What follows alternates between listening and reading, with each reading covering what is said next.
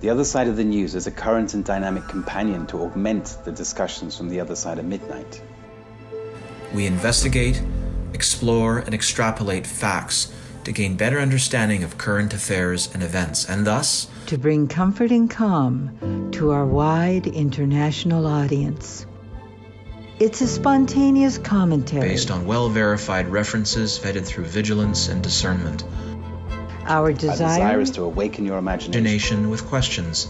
Questions that have not been asked, yet need answering. The Other Side of the News is a place where you can come and be with us in community. Learning new things, asking questions, getting compelling answers, and interesting viewpoints. It's about curiosity. We present thought provoking questions to incite your mind, propelling you to see the world in another way. propelling you to see the world in another way. With clear insights and fresh perspectives on global events. Tune in for a balanced view Of the other side of the news.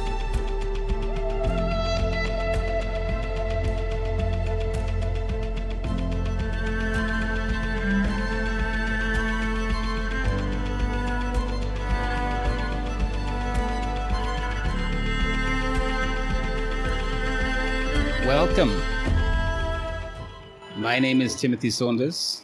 I'm one of your trio of co hosts on this 55th edition of The Other Side of the News.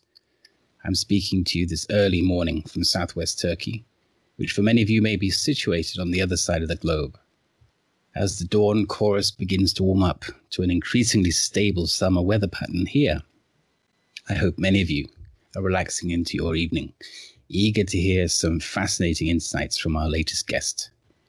I will soon be joined by co host and producer Kynthea, together with co host and researcher Annetta Driscoll, who is speaking this evening, as per usual, from the infamous wheelhouse nearby the Golden Gate. This show is entitled Mainstream Meltdown.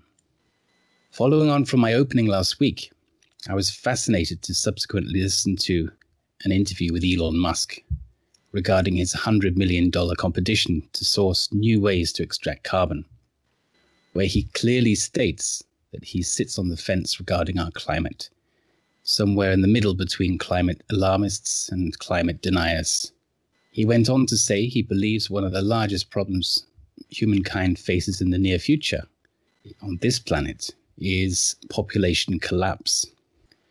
Further, he added he and his family will not be taking the COVID 19 jab, as he does not believe either he or they are at risk, and that he was very proud that his huge and smaller corporations have not missed one day due to the pandemic. While I do not offer this guy carte blanche in terms of telling believable truth, I would certainly acknowledge he is privy to a very wide spectrum of information, which he has certainly benefited to form a series of sequential and very successful decisions. It would be fascinating to be a fly on a wall listening in on discussions in various boardrooms at some of other global corporations, especially Amazon, Microsoft, Pfizer, Google, YouTube. This is yet another example of how different inhabitants currently coexist with very different perceptions of reality, resulting in some very different actions leading to their gain. While I'm fascinated by many of the technical achievements that have come out of companies led by Musk, it is, however, apparent to me that he seems to have gained permission at this point in history to make these advances. The progress made by these companies seem to have advanced more in 10 years than some others have not equaled in 50. Uh, you may think this is unfair. I would offer the likes of SpaceX and Tesla have been able to stand on the shoulders of giants, and so selectively took advantage of precious successes while leaving the disadvantages of inefficient workflows leading to dead ends well behind. This once again hints at selected individuals in history who seem to be able to draw on hidden knowledge, seemingly the esoteric. Or are these selected individuals simply shielded from the mainstream propaganda conditioning that the majority of humankind is exposed to from only a few minutes after leaving the womb? Are these individuals lucky, or did they miss a vaccination or certain segments of normal conditioning? Or were they chosen? It is surely not necessary to highlight the powerful effect the conveyor belt of the education system, together with the mainstream social media and television programming, have on people. And yet, I'm very aware how some people I know and speak with on a very regular basis still fall victim to the misdirection of mainstream media outlets such as the BBC, or, as is becoming increasingly more appropriate, the bullshit brainwashing corporation. For example, one of the main stories being thrust on viewers this week in an attempt to create the latest feargasm, in a sinister attempt to persuade more victims to roll up their sleeve, is the alleged COVID disaster in India. India, by the way, is one of the world's largest producers of medicine. Of course, Big Pharma not only takes advantage of India's cheaper labor by setting up medicine factories and sweatshops, but also the likes of the Bill and Melinda Gates Foundation uses hundreds of thousands of the Indian population for vaccine experimentation, with disastrous, heart wrenching, and ultimately paralyzing results. So, all week long, the Indian variant and case numbers have been pushed on the UK news, and at various points, video footage of bodies have been shown. However, it was not very long before some of the growing rebellion against the minority pointed out on independent media that the very same footage of one of the bodies was previously shown some years ago, and this same body was in fact the victim of an entirely different event, in fact, a gas explosion. Also, during the week, I was listening in on the Richie Allen radio show, one of the European independent radio shows with the greatest following, in fact, when he was joined by a known investigative journalist caller offering ground truth from India, who categorically stated the reality is very different from what is being portrayed on mainstream and social media. People are not falling victim to the alleged COVID 19 pandemic. However, the call went on to say that people in India are being badly bullied to take the jab, and many adverse reactions and numerous deaths have occurred in the wake of receiving it. This reminded me of the same scaremongering strategy used at the start of this global farce. When the news showed video of Chinese people mysteriously falling over in Wuhan streets. And yet, when I talked to friends and colleagues in China, and respectfully asking them if they knew of any casualties from COVID, the answer was no, none that they knew of. And this particular friend is a head of department at one of China's largest shipyards with several thousand employees. And when in Mexico, the news reported how crematoriums could not keep up with the influx of bodies, and yet when Jeff Berwick et al. visited some of them, they were found to be empty. And how Trump announced to the world how he was placing countless orders with American companies to build the best ventilators in the world, most of which were luckily never used and how the UK, among many other countries, built a series of Nightingale emergency hospitals in car parks, which were ultimately dismantled almost as quickly as they had been erected due to lack of demand. And when Milan and northern Italy was showcased to be the COVID red zone of Europe, the news showed lines of military trucks apparently delivering bodies to mass graves.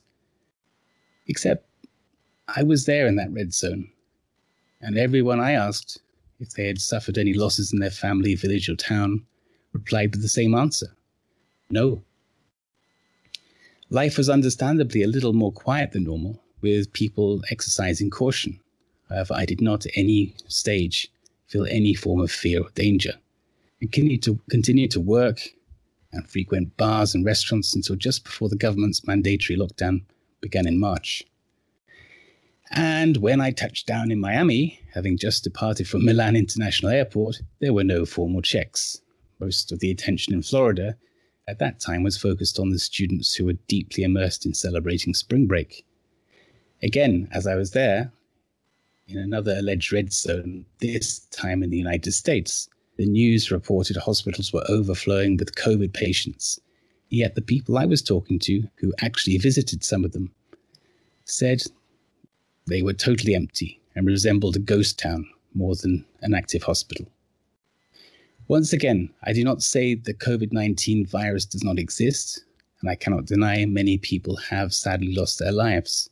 What I am saying is this pandemic was predetermined and is not justified, as the virus has still not been proven to be a significant risk. And as for the thousands of people who have sadly passed away, these are most likely victims of their own existing health conditions, massively catalyzed by the minority's psychological welfare used by the mainstream media. One further example of how the mainstream media is misdirecting the people it's supposed to serve is the very biased and extremely limited coverage of the 99.9% peaceful demonstration in London last Saturday. The event was hardly mentioned on UK mainstream media. With exception, it was said that between 3 to 5,000 mainly right wing conspiracy theorists took to the streets without using masks and neglecting their duty to social distance, ending in an aggressive exchange between protesters and police who terminated, terminated the event in Hyde Park. Well, the truth was very different. The number of people seen in the video, to be found in my links, showed many hundreds of thousands of people peacefully protesting against the minority's lockdown. As for the viewpoint from various drones could see, an ocean of people of all ages, sex, and colour swept like a wave washing through the streets of London, passing many of the monuments. Those who attended said the feeling was incredibly uplifting, as there were so many people estimated, perhaps in excess of one million, who had chosen to unite and demonstrate the way they wished to live their life without useless masks without antisocial distancing, without experimental mRNA modification, without derailing our children's lifestyle and education, and without any further strangulation of our businesses and global economy. Saturday's event highlighted the deepening propagation of some major cracks in the minority's flawed agenda. And due to the sheer numbers of people involved, sharply pulled the carpet from beneath the mainstream and social media's cheap prostitute stilettos.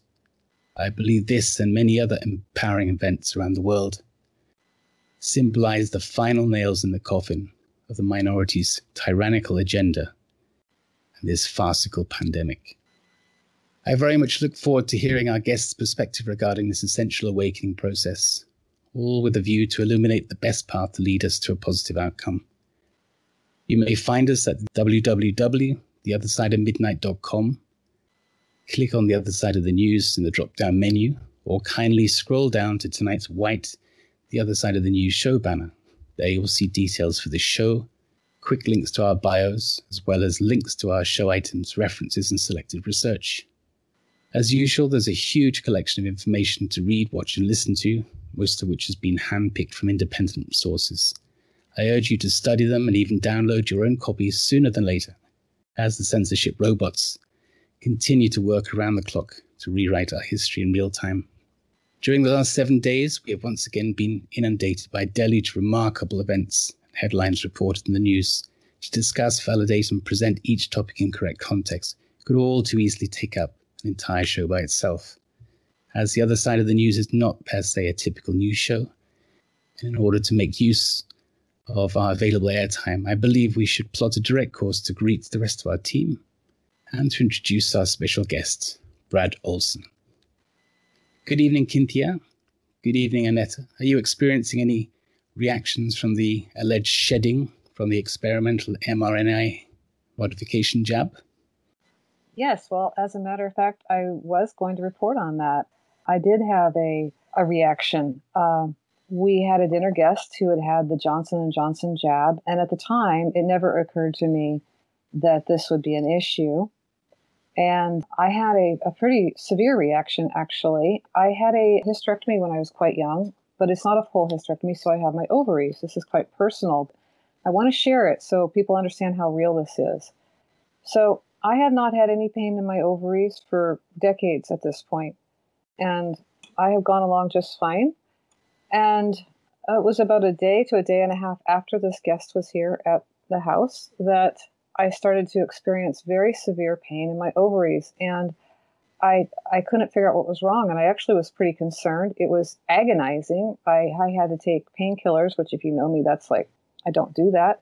I had massages to try to get the pain down.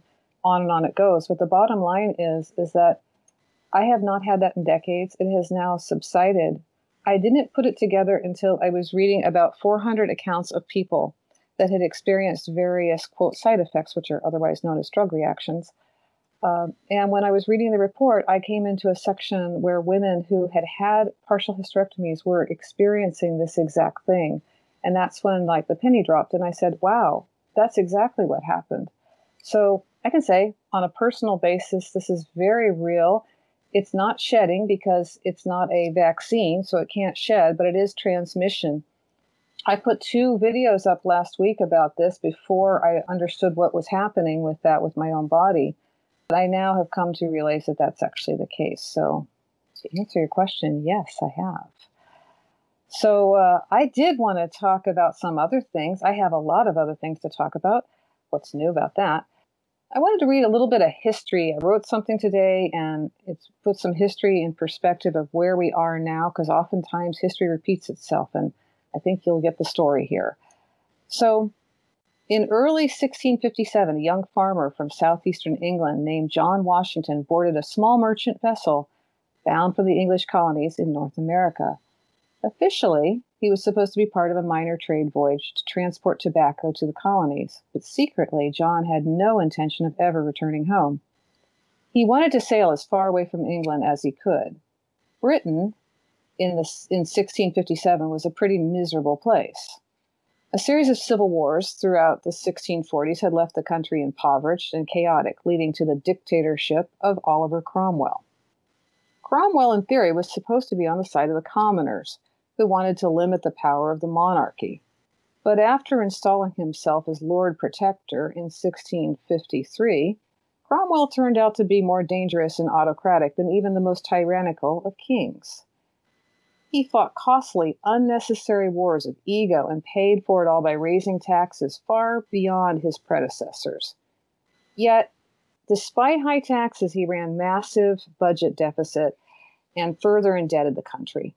Cromwell waged genocide against Irish Catholics while hypocritically preaching unity and tolerance. His administration jumped into bed with big business like East India Company, which loaned him a princely sum of 60,000 pounds, yet over-regulated artisans, merchants, and small shopkeepers. He even confiscated property of those that couldn't prove that they had been loyal to him. Winston Churchill summed it up centuries later when he wrote, The rule of Cromwell became hated as no government has ever been hated in England before or since. It was this hatred for Cromwell that prompted countless people to flee England forever, John Washington was one of them. He settled in a Virginia colony and had a family there. And more than a century later, his great grandson, George, helped found a new nation. It is fitting that the American original story of the first U.S. president started with his great grandfather, who had the courage and independence to leave a brutal dictatorship behind. This story is as old as history, from the Israelites leaving Egypt to the Mayflower voyage. People have always sought freedom and opportunity abroad and whenever their liberties at home are threatened. Back then it was difficult. Voyages were dangerous and fraught with risk, disease, and starvation. By comparison, today we have it easy. We can avail ourselves to much of what the world has to offer without leaving our living rooms. Have you stepped back lately to look at the big picture, to really take in what's happening in the world? Honestly, it's difficult to believe. It's difficult to believe, for example, that we live in a world where Dr. Seuss titles have been banned, but you have no problems accessing child porn. It's difficult to believe we live in a world where mostly peaceful protesters can pack together to torch cars and destroy property with impunity, yet everyone else is banned from having family over for Christmas dinner. Power hungry politicians are playing God with the economy and have established dehumanizing people controls to save us against a virus that has an over 99% survival rate. And Lord Protector Dr. Fraudchi has become a tyrant in his own right. Big tech and big media refuse to allow any discussion about science and public health policy. Any attempt to rational discord including from prized scientific minds, results in censorship or banishment. Children are taught that they either are victims or oppressors. Mathematics is full of white supremacy. Who needs a correct mathematical answer anyway? History is racist. Biology is subjective. Capitalism is evil. Big business has jumped on board the bandwagon with dozens of major corporations blasting Jim Crow. Jim Crow voting laws become certain state governments want voters to present valid identification before casting a ballot. And Twitter mob is there to keep everyone in check with legions of people dedicated to being offended about something and destroying the lives of every heretic who dares disagree. The government is fanning the flames of chaos by pushing neo Marxist policies, which they want to pay with punitive, retroactive tax increases. The US national debt has soared more than 28 trillion, vastly exceeding the size of the entire economy with no end in sight.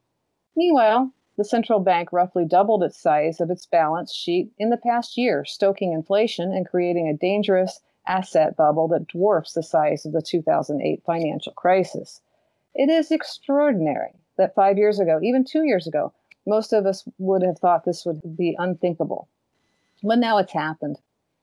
And with every book they ban, and every person they cancel, and every demeaning public health order they issue, and every stimulus check they send, these people are emboldened. And that takes me back to liberty and opportunity.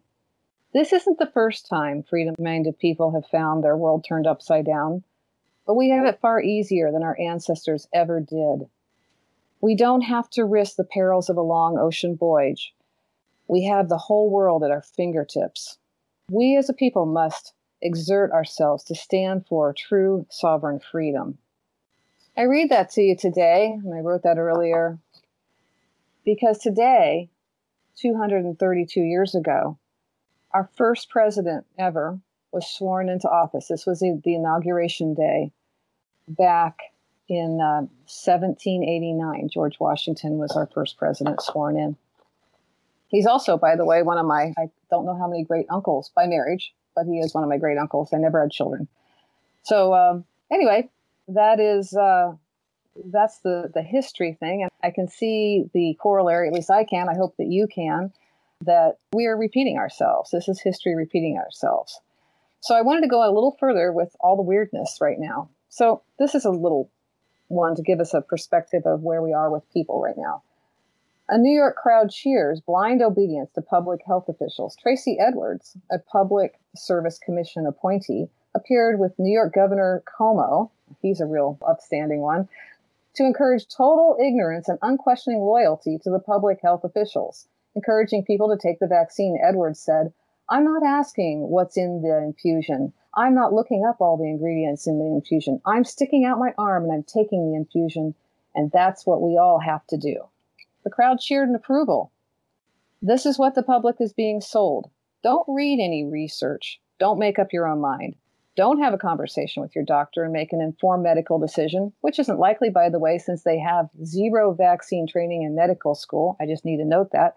Don't even take a moment to weigh potential costs and benefits. Instead, you should be deliberately ignorant happy to do exactly what the health officials overlords tell you to do without question. These are the same New York public health officials who, by the way, sent sick patients into nursing homes, killed countless people, and then covered it up. Obey. Kind of tells you where people's heads are. Somewhere south of where mine is. Okay, so I wanted to say a couple good things. We had some really good things. I mean, Timothy already mentioned the march in London, and they they happened all over the world. You aren't seeing this any of this in mainstream media, but it is out there. My understanding is that uh, swath of people, which was enormous, if you look at the drone pictures, was nine miles long. Nine miles. That's an enormous amount of people. So uh, people are really getting fed up. In Vail, Arizona, a school board that was trying to enforce mask mandates on children and teachers, the citizens of that community came by the thousands to a school board meeting and wouldn't let up on the school board to the point that they walked out and quit. And then the town immediately elected new officials and put their first non masking mandate in place. So that's a grassroots movement. People are making progress. It's great also Baker City, Oregon, same kind of thing. They they uh, passed a common sense sanctuary city, and they had a resolution declaring an economic, mental health and criminal activity crisis due to the current COVID related state emergency declaration and relating OSHA mandates and guidance. So, in other words, we just need to stop doing this and move on with our lives. And what's interesting is cities all over, small little cities, are starting to call and ask them for help in getting their mandates passed against their state. Remember, I keep talking that we should be working from the bottom up. The power is with the people, and the little, little, little part should be at the top with the federal government. So everything in between. That means your your cities, your your uh, city councils, and all of that, and then up to your your county and state, and on it goes. Second Amendment sanctuary states, so there shall be no infringement. There's 1,200 jurisdictions in 37 states that have passed some version of a Second Amendment sanctuary. And that's because uh, the House is trying to take away our Second Amendment rights. And that's, of course, that's unconstitutional. But then again, so is this vaccine, because the only way you can issue an emergency vaccine, well, is if there's no other, there's nothing else that can do that, which we absolutely know isn't true. We've got hydrochloroquine, ivermectin, and the list goes on. Actually, there's a number of things so that's one. And I want to point out, too, that the, the, the cure should never be greater than the problem. And we op- absolutely, with the numbers I've reported over the last couple of months, we have that. So this is this is near and dear to my heart. I've talked about this. I've put these uh, recall things up. Gavin Newsom recall is official. The California Secretary of State has verified enough signatures to trigger an election for the removal of Gavin Newsom as governor. I can't tell you how happy I am about that. Organizers submitted at least 1.6 million valid signatures, more than 130,000 more than needed to qualify for the ballot. And that was after they tried to disqualify all kinds of signatures because they wanted voter ID on that. Idaho is a really interesting place. They've got their Second Amendment sanctuary for the entire state. They also passed a uh, mandate. I don't know what it. Uh, they. I think it was a statute that they will have no critical race theory teaching in their schools, which is the one that's teaching systemic racism. And they will have no vaccine passports. So that's fantastic. Vaccine passports. Seven states have fully banned passports. That's Florida, Georgia, Idaho, Montana, Nebraska, Texas, and Utah. A partial banning in Arizona, and there's opposition by the governor in Iowa and Tennessee, which most likely they'll have bans come through this week. Places you don't want to go if you value your freedom would be Hawaii, Illinois, and New York. Hmm, what a surprise. And then there's one that it's my item number three, and it's called They're Coming After Our Pets. And this is this is more really rubbish propaganda. If you listened to our show last week, dealing with the climate change hoax and, and what that really means, that carbon is actually carbon dioxide, which is a byproduct of breathing. They're saying that because pets breathe that we really shouldn't have them and that you know they need to go. And i kid you not this was on good morning britain and they're the people that were promoting it put a, quite a bit into the video as far as animation and all that. It's pretty scary. They think that this is a good idea as we talked last week, carbon dioxide is not a pollutant. It's actually what makes plants grow. And we have geological history that says it's actually quite good for the planet and it does not cause temperatures to rise. We actually have temperatures dropping right now. But, you know, that would require someone looking at the science. So, former U.S. Secretary of State John Kerry was accused of telling Iran about Israel operations, and now there are demands for him to be investigated and resign over his allegedly revealed secrets. Iran Foreign Minister Mohammad Javad Zarif, in, le- in a leaked audio tape, claimed that he will that Kerry served as America's top diplomat during the Obama administration. He discussed more than 200 operations that Israel had carried out in Syria against Iranian targets. He said that he was astonished at the revelations. This comes after Kerry's additional meetings with Zarif after he was a private citizen and left office. It raised questions as to how much he told the Iranian officials over the years. And let's not forget about all those visits to Epstein Island. I put a video on that shows Trump talking about this uh, about two years ago. It was filmed May 9th, uh, 2019. So this is not a surprise, but can we say treason and pedophilia? Hmm, not looking good. So also, last Wednesday, 20 French generals warned the president of France, Emmanuel Macron, of an impending civil war due to its leftist and Islamic radicalization. 20 French generals, around 100 senior officers, and more than a thousand other soldiers signed an appeal for a return to honor and duty within the political class. Instead of being thankful, the president threatened to punish the generals who signed an open letter warning the country is headed for civil war. Interesting approach there. This is getting to be pretty common. There's a lot of governments that are falling right now or on the verge of falling, a lot of things collapsing. Another one to keep your eye on. And then Putin, in the equivalent of the State of the Union address, and later reiterated by Sergei Lavrov, Russia's Minister of Foreign Affairs, warns U.S. not to cross Russia's red lines and of conditions worse than the Cold War if Washington is not ready for a dialogue with Moscow. Meanwhile, the uh, U.S. Coast Guard Hamilton, part of the U.S. Sixth Fleet, enters the Black Sea to provide support to NATO allies and partners for the first time since 2008. The United States will work with Ukraine to ensure that it meets the criteria for NATO membership, says the Department of State, just days before the U.S. Secretary of State to the country. Now, that is clearly over the red line that was defined by Putin. And with an end to Eastern Germany and the Warsaw Pact, both sides, East and West, declared that the river bug on Poland's eastern border to Ukraine is the border for interests of NATO. So they're clearly going over, they're going east of that river, and this is a big issue.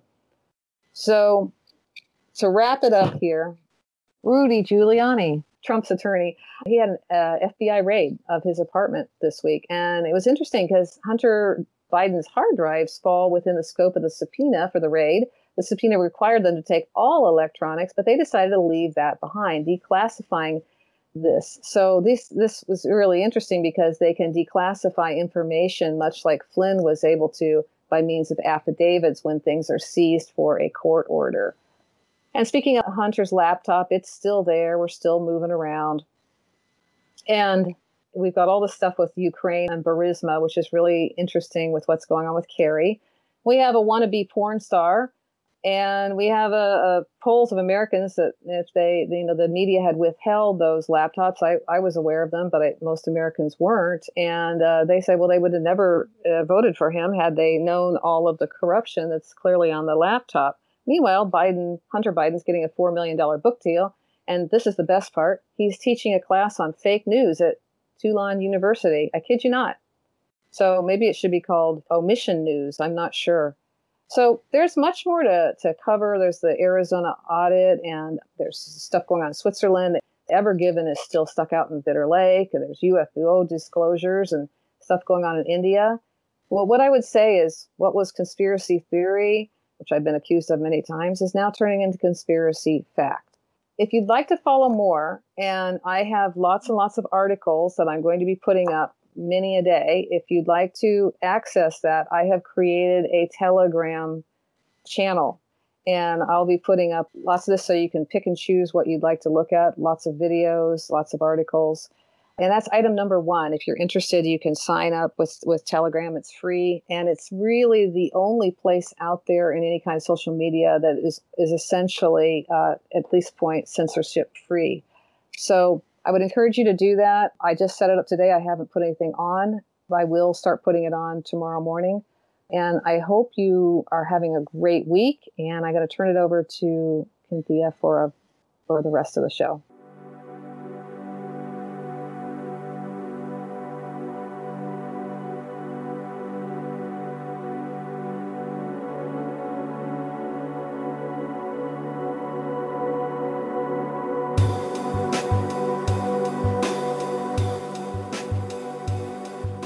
This is Dr. Judy Mikovits. And I've really enjoyed being on the other side of the news radio show tonight with, with Kynthea, Tim, and Annetta as well.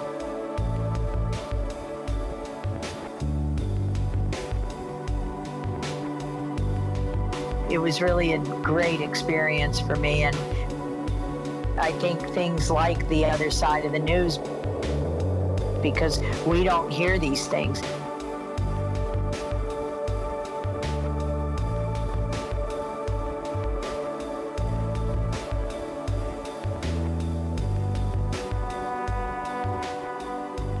I saw this horrific commercial on TV, and I know them to have perpetrated fraud in vaccine court.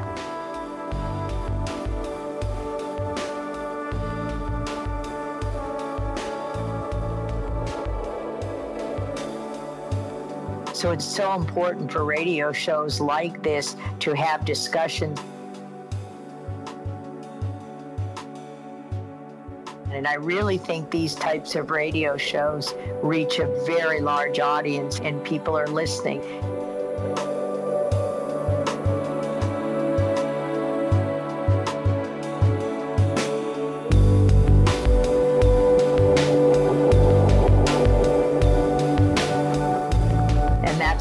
Think has changed everything.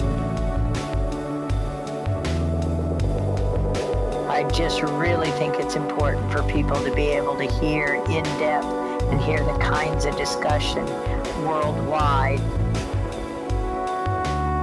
so that we can compare experience and really wake up and heal everyone.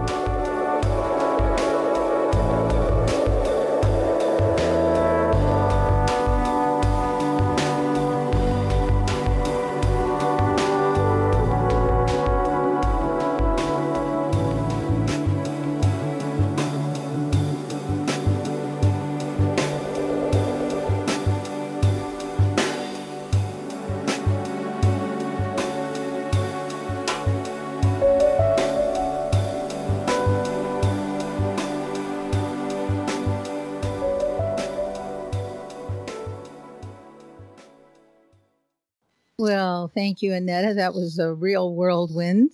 And um, I appreciate the update on what's happening on our planet. So, I want to remind everyone you're listening to the other side of the news. The show tonight is called Mainstream Meltdown. And our guest, which I'm excited to introduce, is Brad Olsen. He's been a guest several times on the other side of midnight, talking about what he found in Antarctica when he made a trip up there and he's got such a broad range of experience. I'm really delighted. This is going to be an amazing show. So, Brad is an author of 10 books, including three in his esoteric series Modern Esoteric, Future Esoteric, and the newly released Beyond Esoteric. An award winning author, book publisher, and event producer, his keynote presentations and interviews have enlightened audiences at Contact in the Desert, UFO Mega Conference, the 5D events, and dozens of radio shows, including Coast to Coast, Ground Zero, and Fade to Black, as well as television shows, including Ancient Aliens, America Unearthed, Beyond Belief, and Mysteries of the Outdoors. Brad is the founder and co producer of the How Weird Street Faire, in the Sonoma neighborhood of San Francisco. The Chicago native esoteric writing continues to reach a wide audience while he continues breaking ground in alternative journalism, public speaking, illustration, and photography. Welcome to the show, Brad. Good to have you with us. Well, hey, everybody. Thanks for having me on. Super, super. Great uh, introduction of it to. Yeah, it's uh, yeah, you guys are on the tip here as far as what's going on in the world and what's going on with this uh, jab and so forth. I'm just happy to be here to uh, share information with some kindred spirits. Great, great. Well, I think the audience would be curious to know what led you down the path of the unusual and the exotic unusual in a sense. The weird and esoteric. Yeah, I guess those are two words I'm associated with. Well, it started with traveling around the world in the 20s, teaching English in Japan, self financing all my trips, uh, including just uh, two and a half years ago to South America and Antarctica. Now I've been to all seven continents of the world. And it's just uh, a combination of wanderlust and a very keen interest in the earth mysteries, shall we say. Some of my other books are on sacred places and some of the uh, most unusual locations around the world. Find myself magnetically attracted to these places. And then when you combine a lot of the uh, information that has been withheld from humanity, what I call esoteric subjects that really are select few understand them, it is what I put together in this uh, series of books with the latest Beyond Esoteric Escaping Prison Planet, which is uh, just released a couple months ago and uh, doing quite well and reaching a large audience. Well, that's super. I'm curious, and I think our audience is curious. How do you see this journey that has evolved here, where our country has been taken over by other forces? What would you bring to this? And I know we'd like to wrap up at the end with what we can all do about it and the upside, but going into this, what do you see as the background that has created the situation we're in right now?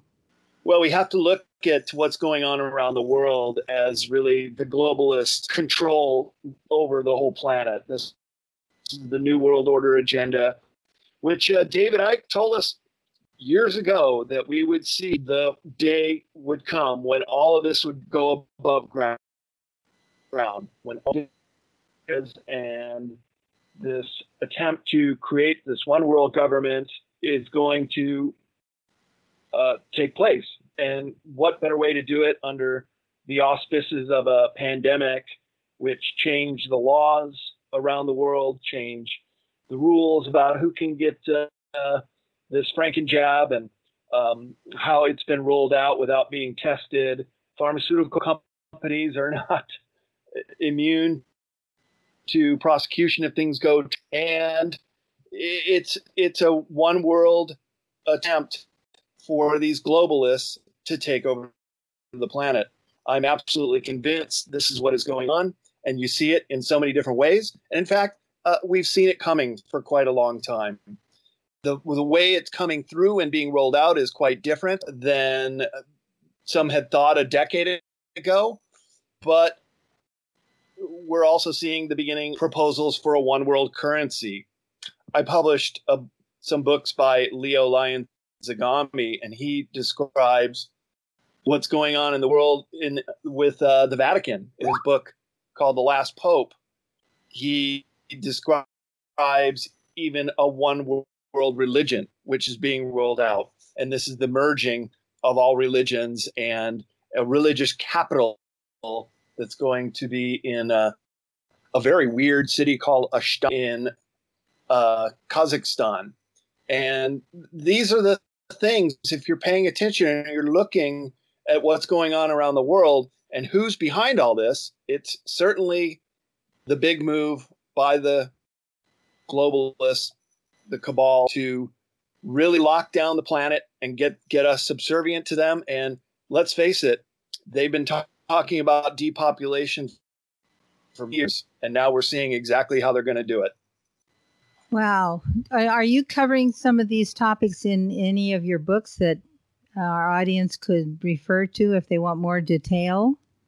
Yes, I do. In, in the latest book, Beyond Esoteric Escaping Prison Planet, I have a lot of this information that I'm speaking of, including uh, the bioterrain we'd never even needed vaccines to begin with. Many of the diseases which we've been vaccinated for were basically cured by good hygiene, uh, pure drinking water, and healthy food, uh, keeping our air clean as well.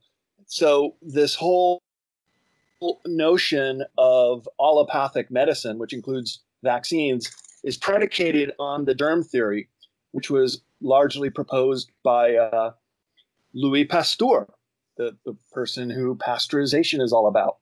And I have a chapter in Beyond Esoteric about the bioterrain that it's, we really need to move over to more of a holistic approach with better food and, and again pure water to uh, to combat what we're up against. And now the line is drawn in the sand. There are those who are taking the injection and others who absolutely refuse to. Mm-hmm. And it all goes back to just this whole note of who we are as uh, humans and the immune system that we have innately within us and keeping that part as healthy as we possibly can. That goes right along with you guys Bruce mentioned Lipton hydroxy. And how he talks Yeah. about cells remain healthy when they have a clear system. Right in the biology of belief, where he talks about how cells rejuvenate themselves when the that it isn't really about genetics, it's about the health of the organism and the health of the internal system.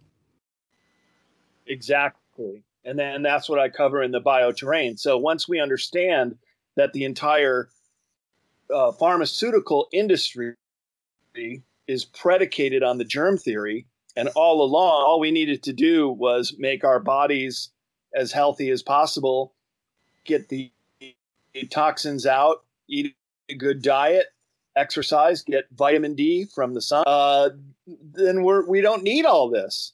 Uh, all the the pharmaceutical medicines. I mean, they're in the business of making customers, not getting people well and staying healthy their whole life. So I do get into the history of, of medicine and how it corrupted by the globalists in in this agenda. Not only is it very profitable, but now we can see it's being used in a attempt at depopulation. And uh, I say this very heavy-hearted. I'm not happy about this situation at all, and I wish it wasn't this way. But I believe the the line has been drawn in the sand, and there are people making the distinction that they're either going to do it or they're not. And if they do it, they defend their decision, and if they don't, they defend their decision. And the problem with that though is it's spilling over into those i i'm really in conflict here because like annetta mentioned we had a friend come over and so what you're going to be asking everybody have you been vaccinated before i will come close to you now we're going to be the ones walking around six feet away oh my gosh this is total insanity Oh, I agree. Exactly. I've already made the decision that I will never date or kiss. Or, I don't even want to Well, shake hands with anybody who's been vaccinated. It will be the one shedding. I have to share with you a, a, something humorous I heard from a friend. She said, "Clean sperm is the new Bitcoin."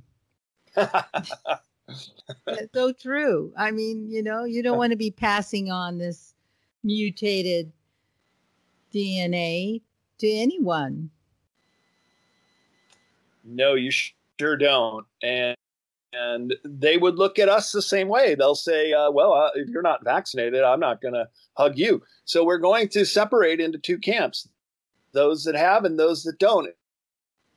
Or for those people in our camp to be around and be near. And uh, I think we, we both have very strong opinions about who did the right thing and who didn't. I have faith in my immune system. I build it every day. Yeah. The problem is, is when you have families, like I have several friends that one took the vaccine and one didn't. And I have my own situation where I have a son of mine, one did and one didn't. Now it's dividing families. Exactly. Just like the Civil War, when one son would go to the north and the other would, would go to south, and it was brother against brother. Uh, the same division is happening right, and we're going to see what the end result's going to be probably by the end of this year, because what I'm seeing through a lot of the doctors and pharmaceutical and vaccine whistleblowers are that the, the people who have taken it along with the second shot and now they want to give them a booster uh, within a year. So three shots that, that they're going to administer and all of us who say we don't want it are taking no shots okay? So if they're going to, uh, start shedding these uh, even some, some of the covid which is in the vaccines then towards the end of the year, the projection is those people are going to know that they made a terrible decision and they're going to be pretty upset. I know I would be if I was in that position. So there could be uh, a lot of backlash and striking against the pharmaceutical companies and taking out people who advocated this. It could get real ugly as people uh, realized how bad this could be. And we're talking about something that on every, every single one of these vacs is admittedly experimental, admittedly is not even a vaccine. It's not an inoculation. It is an op- operating system that goes in at the DNA level. So this is really scary. But when you look at it in the context of this globalist plan for planet, uh, it is a very dubious plan, but it makes sense that this is how they're going to go and do it because they need people to volunteer. And look, this gets into the whole concept of free will that each one of us can make our own decisions and make that decision how we're going to be. And if you do it voluntarily, then of your free will, you have accepted this uh, outcome. But if you don't, then Brad? you're basically yes.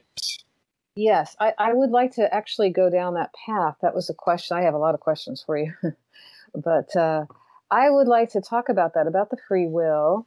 I mean, I totally agree with all of this. I've been I've been banging on this drum since before the vaccines were even announced because when I found out they were mRNA and CRISPR gene splicing, I went, "Oh my god." you know, and started to say this. I've got the same problem as many people, everyone in my family. And this breaks my heart because I actually flew back and spent six weeks explaining this all to them. And then they all went ahead and got it anyway. So, you know, I'm not having any contact with them. But uh, when it comes to free will, one of the things that I understand, and we've had other guests that have talked about this a long time before the, the vaccines came out again, about it uh, being targeted for the eighth chromosome about it disconnecting us from our um, spiritual creativity, soul connection, what makes us human, empathy, things like that. Where, where, where are you with that? Do you think it's about the same? Yeah, it's it, it, there are so many things that are coming out now. It's so very new that we're getting reports basically on a daily basis about mm-hmm. what it can do. I have a very good friend who is a uh, nurse at Stanford Medical, and they're take it or not. And she says about half the nurses have. And after the second shot, she said there's there's a discernible. It's like a screen goes over their face. Something has mm-hmm. changed. They have a different look about them. And of course, they're still very defiant and uh, wanting everybody to get the jab. It's when you become a zombie, you just want brains, and every, everything becomes a, a meal to you. Do you know that it, they, on the CDC website they have a page about the zombie apocalypse? It's oh, one yeah. of the most bizarre things I've ever seen. She showed it to me. I couldn't. It's been up there for it. has been up there for a long time too. I mean, they, they this is of course we know this is a long time planned because we can look at the patents and figure that much out. I mean, uh, you know this whole thing is it's it's laughable to say that it wasn't planned. I mean, you, I, I every time someone says to me, "Well, I did my research," and I my answer to that is a question. Well, what research is that? Uh, so, you know, because if you did, you wouldn't have done this. But yeah, I I totally agree with the, the screen thing. I haven't seen my mother, but I will tell you she lives across the country. But I will tell you that it, I figured it out as soon as she did it because she started to, that her interaction with me was completely and utterly different. It was so disconnected. And I thought, what is going on? And then, you know, I kept, I kept hoping that I was wrong, but I wasn't. And it turns out that my timing was, was actually, I, I did sense it and feel it and it, and it's true. So a lot of, when I first saw the uh, quote side effects, I thought, what is this? This is crazy because they, there's so many of them that say they have psychological effects. And I don't think it's psychological. I think it's like they're, they become, you know, brain dead from it. They, their soul gets shut off. It's like um, selling your soul, you know? So with the esoteric stuff, I mean, they had to know what they were doing, right? They understood all of this. Would you, from your research, is that something you would think is true and they could target this? Oh, absolutely. I've been writing about this in all three of the esoteric books. And in the new one, I have a whole section called Neo Fascism, how they have been working towards world control for many, many decades. I mean, this is even intergeneration. This goes to the bloodline families of Europe. This goes to the billionaires uh, who have basically uh, supplanted our democratically elected governments in order to exact over them through the United Nations, through the NGOs, in such a way that, remember when we were in school, we would learn that fascism was like Mussolini and Hitler, who were mm-hmm. heads of government, but taking control of corporations. Now it's the other way around. Now, now it's where the heads of corporations have taken over governments. And it is very much global in scope. They need every uh, in lockstep with this plan, or it won't work. That's why America is the last stand. There is no, no one coming to our rescue if things go sideways. No one will be resupplying us. No one will airdrop food to us, ammunition, medicine. There is no place to escape to for freedom. This is it.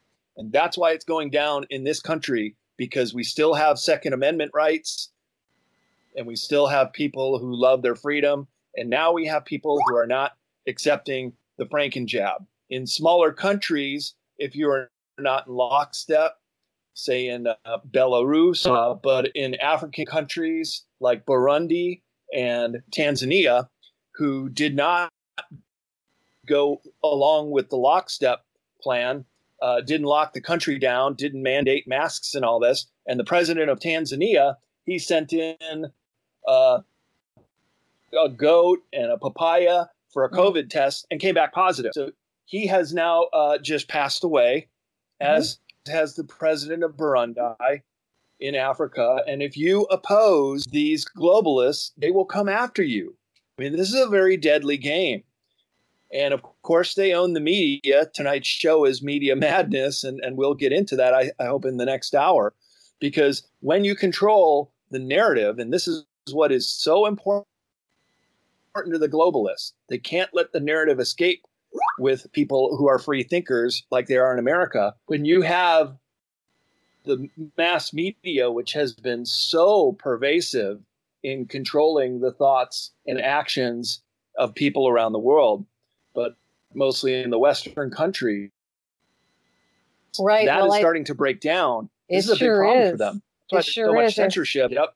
Yeah, there's so many cracks in that facade, and I, I rub my little paws together all the time. I mean, you know, Thea can hear me laughing because I, I'm always seeing, oh, look what happened with you know, some stuff happened this week that was amazing that went out in mainstream media that it's like, did he just say that? Did I just see that? So it is definitely breaking down, you know, and that thing about Arizona, I mean, okay, let's let's get real. If that audit was not going to be a problem, why would the Democrats and the media in particular, I mean, their eyes are going buggy on it, right? You know, why? Because they know they know what happened. They know what what what happened there, and the outcome will change everything. It blows their globalist plan to smithereens because people will rise up and say, you know, we're not having it, right? So, um, I think we're I think we're on the precipice of something really fantastic. I don't know. What do you think there? Well, we're having what is now being termed the timeline wars and we might have to save this for after the break mm-hmm. because we have two timelines that are basically hitting each other head on. Those for this globalist, total fascist takeover of the planet, the New World Order agenda, versus getting rid of those people. And maybe not all of them are even people. We might mm-hmm. even talk about uh, how there could be some malevolent ET service to self involved in taking over this planet because what we're seeing with the vaccines is an anti-human depopulation agenda and they're doing it from the very highest levels. This is for the control of the entire planet. So the timelines are hitting right now and it's it's really a race against time whether we're going to move into the golden age and, and release all the technologies and get rid of these people uh, or they're going to have their way, and it's going to be the worst kind of fascism on this planet that anybody has ever. So we'll have to pick that up on the other side. Right. So we're listening to the other side of the news. This is Mainstream Meltdown, and our special guest is Brad Olsen. We'll be back after the break.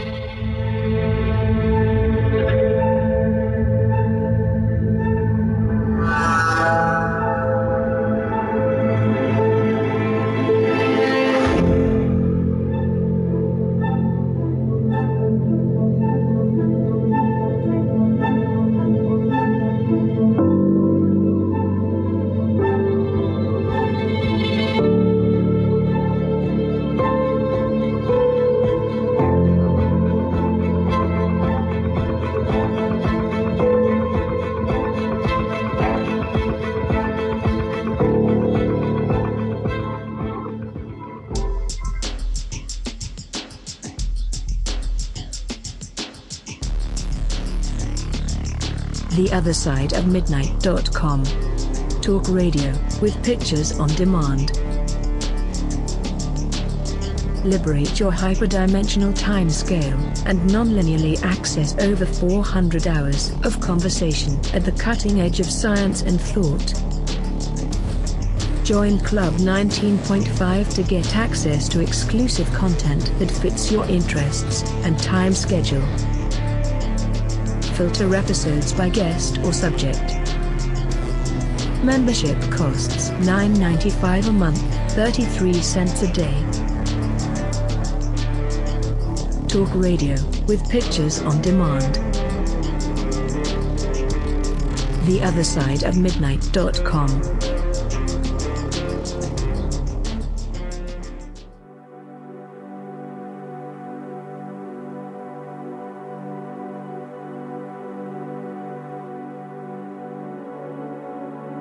Well, I think you're looking with this great reset, you're looking at Mr. Globaloney's efforts to move everybody into a cashless society, which, you know, like it or not, that's a one way mirror, folks.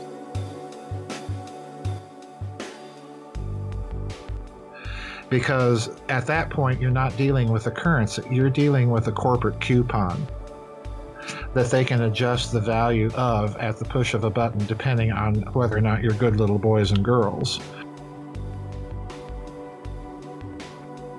And if you're getting into a system where all of the infrastructure of financial clearing is in the hands of the bankers, that's not a system you want to go into. You look at the West, and more importantly, if you look at what some people call the Anglosphere, the, the Western powers that are English speaking the United Kingdom, Canada, United States, and so on. I do think it's the case there. They're using a health crisis really to drive a, a political agenda. And the health crisis itself is largely blown way, way out of proportion to what's actually the case if you look at what Mr. Globaloney is up to, they are recreating slavery. And the the thing that is unique about slavery is they now have the means of perfecting the capital because now they can literally implant your body with the means to track you. It's not going to go away overnight, but there are already uh, I think, some hopeful signs of cracks beginning to appear in the edifice.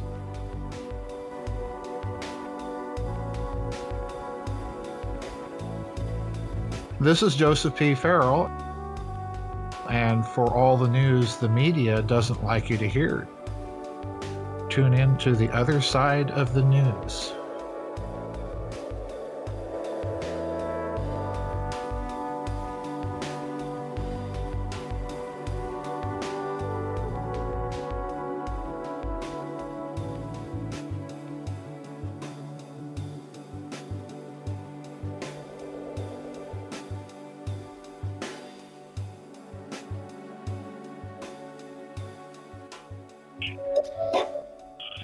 Welcome back. You're listening to the other side of the news, and tonight's show is called Mainstream Meltdown. I'm Timothy Saunders, and I'm joined by co host Kynthea and Annetta Driscoll. And our guest this evening is Brad Olsen. We've been playing around in the background, you may have noticed, to try and improve Brad's uh, sound quality. Brad, uh, can you hear us? Yes, I can hear you guys. Um, uh, sorry about this. I've been having this problem lately on my interviews. Seem to be targeted somehow. Well, the good news is we can hear you much clearer now. So thank you very much for, uh, for, for fixing that, and also Keith, thank you very much for fixing that. So Brad and Annette, you you guys were just talking before the break and setting up the perfect segue. One of the questions that comes to my mind is, you know, we've seen this event coming towards us uh, for for a while. I mean, we've been open to it, and also Brad. I guess, I guess I'm I'm sure you're you've been very open to it. Obviously, you've been doing research for your various books for a number of years. So, with respect to your latest book, when we, did you start researching or writing Is it Prison Planet? Is that the correct title? That's the subtitle, Escaping Prison Planet. It's beyond esoteric, and this one has been in the works for six years. There were some chapters that came out of the first two, Modern Esoteric and Future Esoteric, that didn't really find a, a home yet. So I knew, always knew that book three was on the way.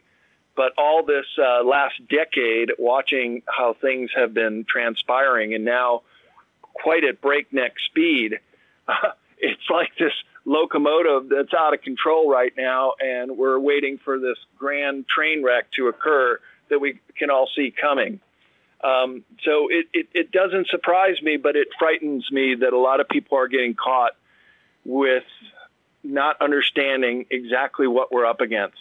And just like in the book uh, Art of War by Sun Tzu, if you don't know your enemy, if you don't know what they're up to, you have no chance against trying to defeat them or even just win a battle. You're just going to get slaughtered.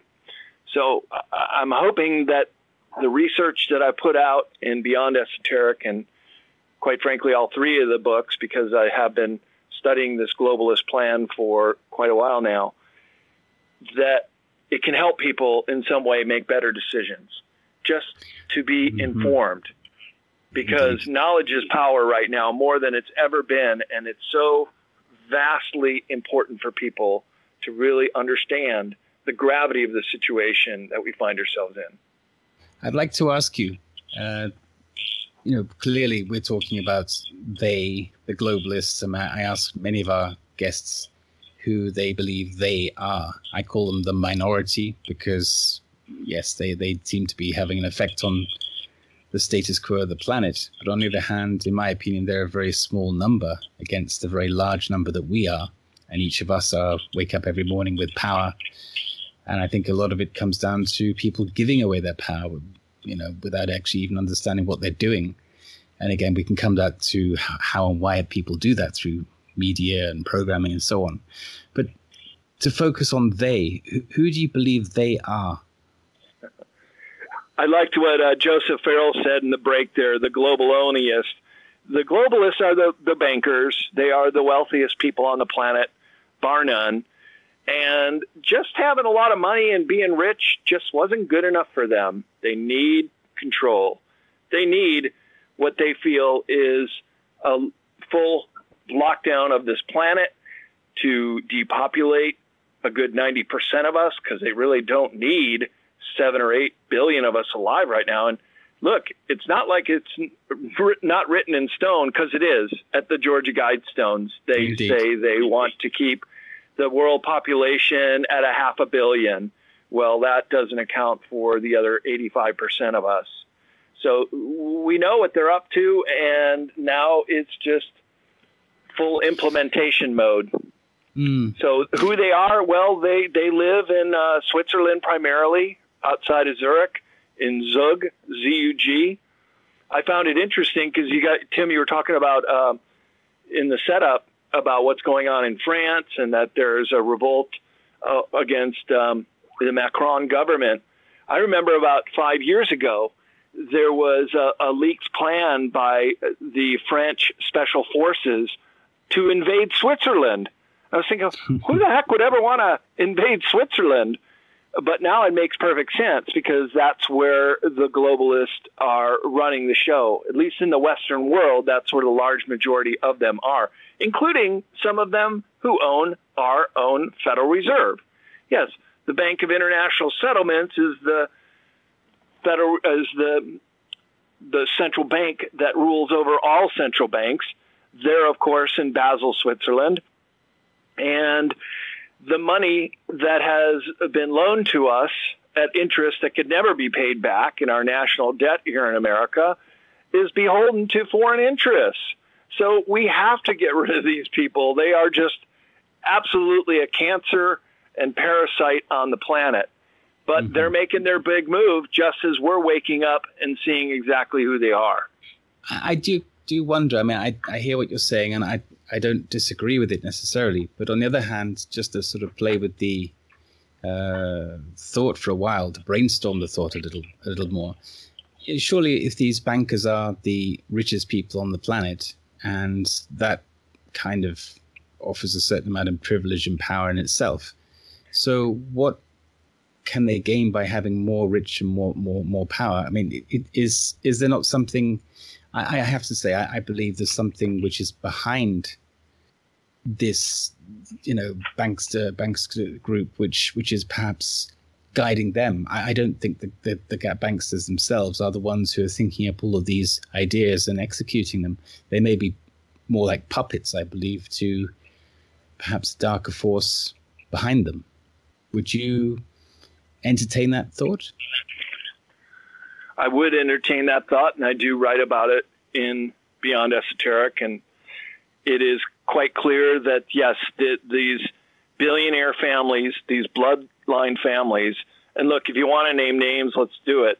Um, you have the Hearst family, Mellon family, DuPont, uh, JP Morgan, and overseas it's the Lee family, of course, the Rothschilds and Rockefellers. It's primarily 13 bloodline families that are at the top that are that are owning everything and controlling uh, the the direction things go. Now they're not the ones who are the cutouts that are doing all the work on the bottom level. I'd say that's the governmental authorities that mm-hmm. they also have control over. But I think what you may be suggesting is perhaps the Rockefellers and the Rothschilds are more like the colonels and the captains, that the real general could be, and I do believe this is the case, extraterrestrial in nature, mm-hmm. malevolent mm-hmm. ETs, uh, Draco ETs to be specific, who are multidimensional ultra terrestrials and have abilities that we can only dream about in science fiction, such as the ability to have telepathy, to phase in and out of our reality, to shadow someone in their third dimensional world and support them. This is what's coming out. Mm-hmm. Yeah, with the Illuminati families. They have been doing this for centuries. They have been making a pact with these demonic forces uh, the Archon network is also under the control of, of the Draco, as I understand, which has been here on Earth for thousands of years. And they basically steer those colonels and captains, those cutouts in the bloodline families, to do their bidding. That's why we have an anti human depopulation agenda currently underway. It certainly and does so, feel that way. more than feels that way. It's uh, it, when you have something like an injection, which cannot be reversed, which goes to the DNA level, for something that has a 99.7 survival rate as just a bad flu. Yeah, I think something is at hand that is very diabolical. And I've had this conversation with Judy Mikovits when mm-hmm. she came to California on her tour I was taking notes in the front row, and I asked uh, one of the first questions about this. How, how, and she says she's even been uh, tainted by some of the viruses and bacterium that she's worked on, and is now suffering and, and probably will live a, a shorter life. And my question was very pointed: How can we counter this diabolical agenda? And she really didn't answer the question. Um, but I think she knew she just, you know, was on film and didn't want to go that way. But um, this is what we're up against. And I'm not afraid to ask these hard questions and get to the bottom of this because I'm here in service to others to help this human race get through this period to the best of my ability.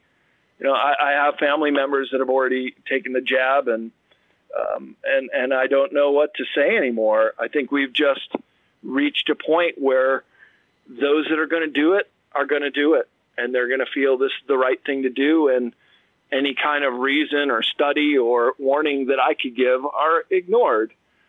So I, I don't know what to do anymore, Tim. I mean, uh, apart from talking to the people who have awoken to this agenda and who can still make the right decision in time. And, and there are a few of my friends who are on the fence, and I hope hopefully they can uh, make the right decision against doing it. And all I keep saying is, what's the hurry? Why don't you just wait and see what happens? If it is as bad as it could be, you'll make this, you'll be regretting this for a long time. Probably uh, will take you off this planet a lot sooner than it needs well, to be. It's just another example of this cognitive dissonance which the media is putting out and uh, brainwashing everybody with because you know it, it's it's this amazing urgency to have this this jab, and yet yeah. you know none of the advantages ever come to fruition. And people still have to wear masks people still have to social distance people still have to lock down people cannot travel. They you know there are sort of marginal improvements in different countries at different times. However you know it, it's it, it's just a, a revolving spiral in my opinion. And as you say, leave it for six months. I mean, who normally gets the flu in the summer anyway? So leave it for six months, see how other people do, see how it pans out for them. Um, and if, if somebody really, really must have the the experimental RNA modification, then just wait, as you say, wait a little while. Um, yeah, simple as that. Yeah. What's the hurry? personally, I, I, if somebody comes next to me or next to any of the people I, I, care about in life, then I will see that as an act of aggression, and I will not be taking the jab, and I will not be allowing anybody to come next to my kids with such a thing. Uh, and it's it's not that I'm anti medicine. I just think that I, I cannot find any good news about this stuff, and uh, you know we could all transcend um, challenges in life. You know, we need a challenge to to evolve.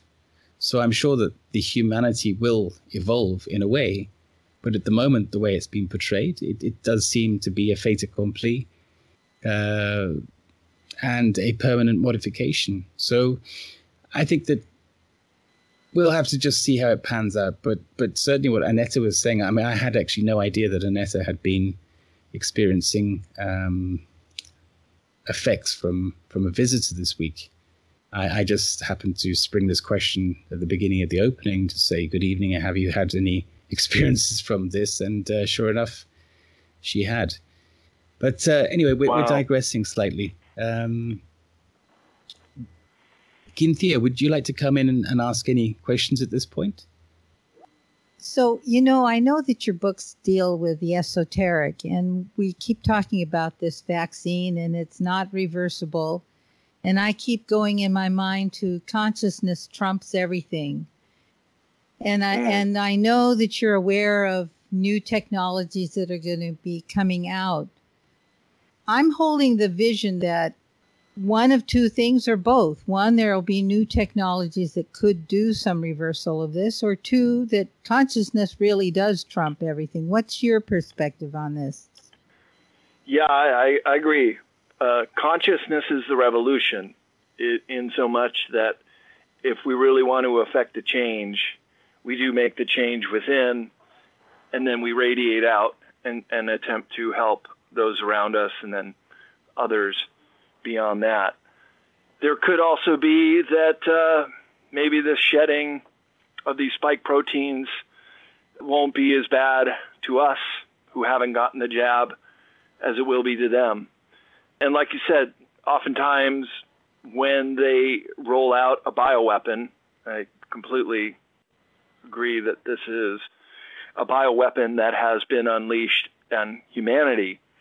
But the the vaccine was the real target. So when the vaccine was ready to roll out, they gave it a year and introduced the so-called virus of COVID so that people would get scared, they would want their freedoms back, they would cl- be clamoring to get the shot, which is what we're seeing right now. But with every other bioweapon that has been introduced, they usually have a cure up their sleeve for themselves, of course, but also to not completely wipe out the human race.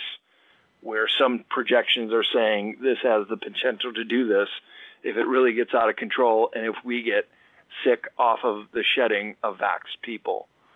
But just uh, one of the uh, the memes I really like that's been going around. It says uh, real pandemics don't need to fudge the numbers of people getting sick.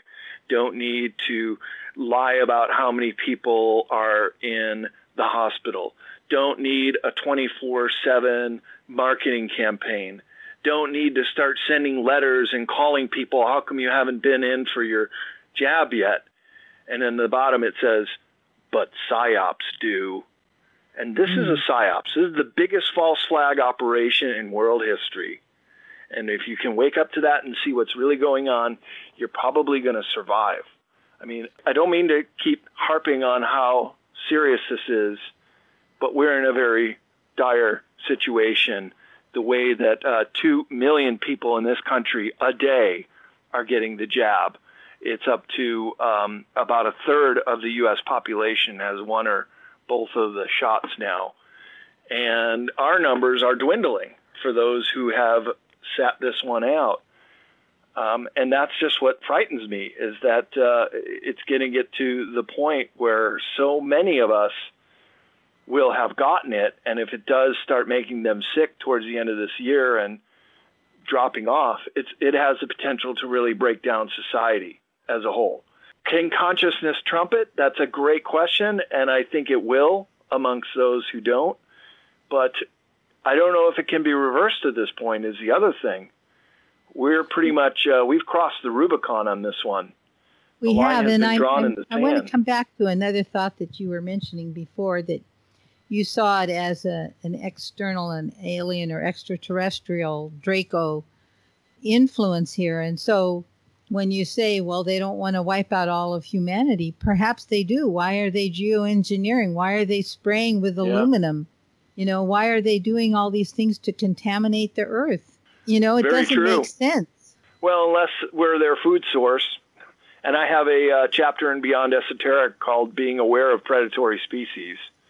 Another thing that people should be knowledgeable of that we're not the top of the uh, totem pole as we've always thought we were at the top of the food chain, but really um, a food source to these entities not just in the physical way, which we are, and they prefer adolescence before they get too toxified.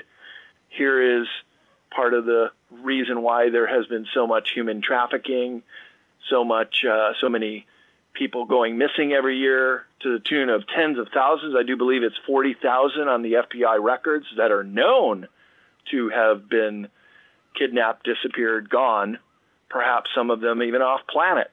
I, I speak at conferences with um, super soldiers. In fact, I even moderate a panel at some of these conferences, and I talk to these guys all the time. What's a and super one soldier? Of the common, a super soldier is someone who has been in the uh, 20 and back, or they're modified. The technology that goes into making a super soldier is so far advanced. It's now hundreds of years advanced where they can even regenerate limbs when they get blown off. They can even uh, bring a spirit back into a repaired body. This is a common topic I hear yes, from all these super soldiers. Here. Oh, medicine that is hundreds of years in advance with these medbed technologies that have been withheld from humanity. That these super soldiers who do prefer the term enhanced, it's kind of a charged term to say super soldier now, but Another commonality is many of them have done the 20 and back program, and that's 20 years of service off planet typically, but then having their memories swiped when they're brought back to Earth. And so some of them are using regression hypnotherapy, such as Barbara Lamb does this, Laurie McDonald, uh, Dolores Cannon used to do it before she passed away, not necessarily with just super soldiers, but also helping people remember uh, swiped memories or past lifetimes. And some of the things they're reporting back being in these programs off planet uh, are quite terrifying. But it one commonality is that there is a big trade in trafficked humans leaving this planet. Could be part of those 40,000 missing out of this country every year, or some of them are being harvested. As I said in this chapter, being aware of predatory species. Now we've all heard of the adrenochrome and um, others that are basically being harvested. I mean, this is this is very dark. This is very disturbing to think about. It can keep you up at night uh, and being afraid of it. But it, it is a dark planet we're living on with very stark duality. That's why the subtitle of my book, Beyond Esoteric, is Escaping Prison Planet, because mm-hmm. we have to really dwell in these dark themed subjects to understand what's going on for our own protection. And, the consciousness is the revolution. Yes.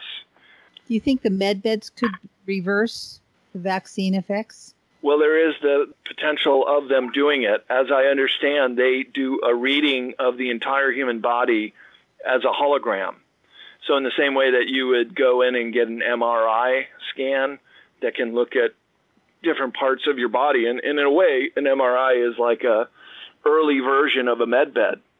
But to scan the body completely holographically and then having the ability to look at a cellular level at a person's body and be able to see every single virus or pathogen or anything going wrong with that person is is the real technology behind the med bed. And then you come in and treat it, much like in the same way that Royal Raymond Rife a hundred years ago saw that you can match the frequency of any pathogen and and just literally blow it up using frequency, sound, and energy. Which Tesla said, if you want to understand the secrets of the universe, think in those terms.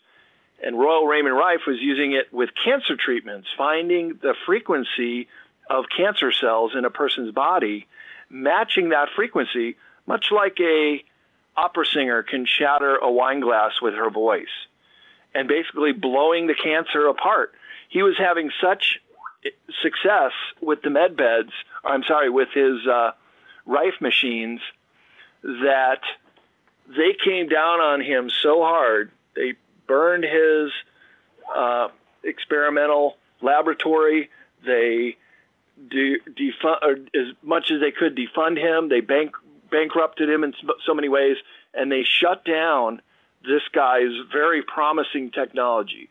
Much in the same way that Nikola Tesla was going to give away free energy to the world about 100 years ago, or a little over, with the Wardenclyffe Tower. They did the same thing to Royal Raymond Rife. But just because you suppress it doesn't make it it's going to go away. And these technologies will be rolled out once again in the form of the med beds. So this is really fascinating, and we are coming up uh, on break time. I want to pursue this, and I'm sure Annetta does too. And it looks like we have a caller. You're listening to the other side of the news. Our guest tonight is Brad Olsen. Co hosting are Timothy Saunders, Annetta Driscoll, and myself, Kynthea. And what a fascinating show.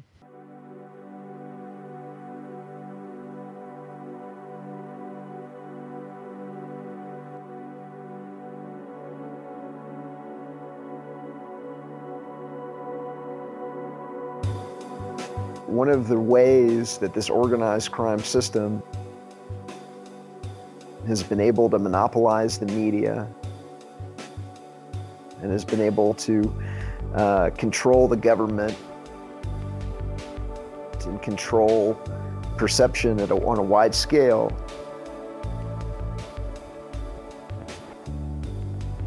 Is because it's the banks at the core, and they've been given the privilege of creating money out of thin air using a technique called fractional reserve banking where the central banks backstop the money center banks to create money out of thin air. So when you go to get a loan, whether it's a mortgage or a car loan, that's not depositor money that they're loaning you. Uh, they just credit your account with some dollar credits and you're off to the races and then you spend the rest of your life paying interest on a mortgage that somebody created out of thin air. And that's the reason why the bank is the largest building in every city on the planet because they're making outrageous profits by getting to loan money at interest that they created out of thin air.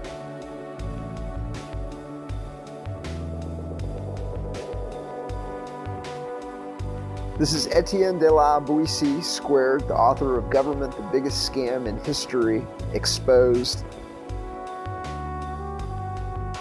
And some of my favorite conversations are the ones that I have on the other side of the news with Timothy, Annetta, and Kynthea. Thank you for doing what you do and providing the service that you provide.